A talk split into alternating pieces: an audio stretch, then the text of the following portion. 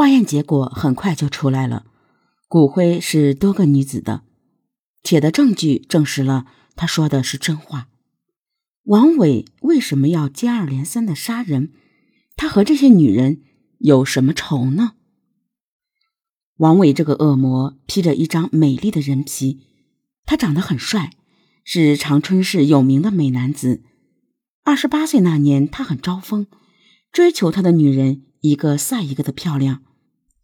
他今天和这个去舞厅，明天和那个逛公园，见了漂亮妞就信誓旦旦海誓山盟，骗走了不少姑娘的贞操。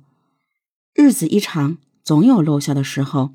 渐渐的，姑娘们发现了这只恶魔的真面目，便联名将他告上了法庭。他以流氓罪被判处十年有期徒刑。从二十八岁到三十八岁，他在大狱里待了整整十年。出狱后，他无所事事，整天寻摸着找个媳妇。他转悠到批发市场，一眼就看到在这里工作的郑喜春。郑喜春一九六五年生于长春，父母在校办工厂工作，家里有五个孩子，他排行老三。初中毕业后，在菜市场干过临时工，后来又调到批发市场工作。他家和王伟家住得很近，王伟觉得他虽然长得不漂亮，可年龄却只有二十八岁，是棵嫩草。他热情地和郑喜春打招呼：“哟，这不是喜春吗？”哟，王哥，这么多年没见，你去哪儿了？他信口雌黄道：“我前些年到珠海做买卖，媳妇飞机失事死了，剩下我一个人孤苦伶仃的，我就回来了。”郑喜春向他投去同情的一瞥，这一瞥增强了王伟的信心，他开始死乞白赖的追求郑喜春。郑喜春被他美丽的外表迷住了。觉得她长得特别像唐国强在电影《小花》里的模样，虽然他比自己大十二岁，可从背后看特像个小伙子。人家好歹也是个见过世面的人，自己离过婚，模样又不济，能找着这么帅的老公，真是烧了高香了。一九九三年六月，郑喜春和王伟结婚了。俗话说“狡兔三窟”。他们在长春市六马路、西郊路和和平大路有三个住处，周围同事都说他命好，二婚头还能找个这么好的老公。刚结婚时，王伟对她不错，她沉浸在新婚的幸福中。谁知好景不长，丈夫整天游手好闲，经常去舞厅跳舞。一九九三年十月五日早晨。王伟把一个穿着风衣的漂亮女人领到他们位于六马路的家里。那个女人叫小霞，脸上长着一颗美人痣。她和王伟认识十多年了，现在搞商品批发，想租个房子装货。两人唠了几句，小霞看过房子，刚想走，王伟突然用斧子猛击小霞的头部，她倒在了地上。王伟用双手掐着他的脖子，他拼命的反抗着。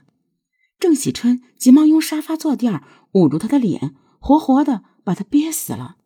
王伟把小霞戴的假金戒指撸了下来，把尸体堆到了床底下，用风衣盖住。郑喜春吓得腿都软了，急忙跑出去上班。王伟出门买了一瓶空气清新剂，往屋里一喷，转身到他姐姐家串门去了。晚上，郑喜春回家吃完饭，躺在了床上。王伟在地上铺了一块塑料布，把小霞的尸体从床底下拖出来，放到塑料布上。郑喜春吓得毛骨悚然。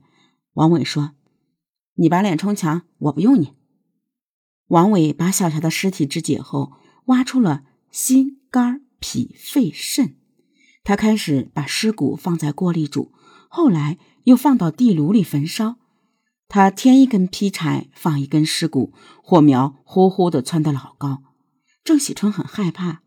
王伟说：“你别考虑那么多，睡你的觉得了。”一九九四年二月十九日是大年初六，王伟又把一个叫做朱艳的女人带到六马路汪清街十号的家中。朱燕身高一米七，长得挺漂亮。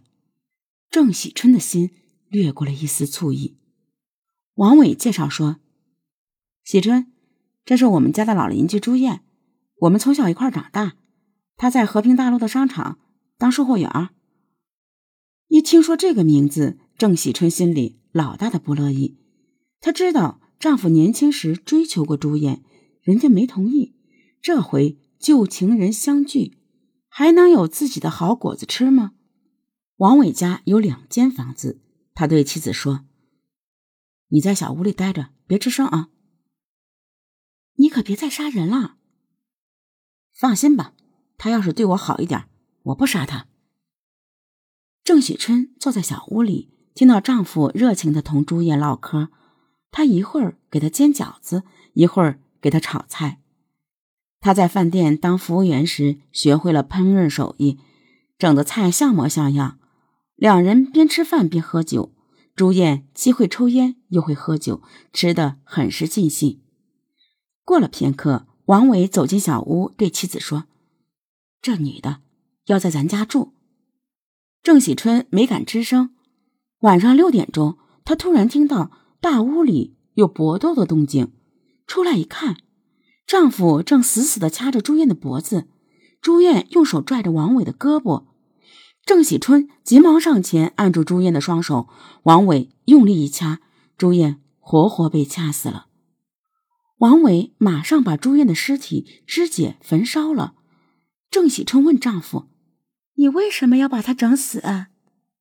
朱燕在外面有男人，我不掐死她，还给别人留着吗？一九九五年一月十一日，王伟又把一个叫做陈敏的女人领到自己在长春市西郊路的住处，残忍的把她捆绑起来进行殴打后掐死，然后他抢了陈敏的衣物，把尸体肢解焚烧。一九九五年十月七日。王伟把一个叫做赵明雪的女人骗到他在六马路的住处，把她掐死后，从她的兜里掏出一千元钱。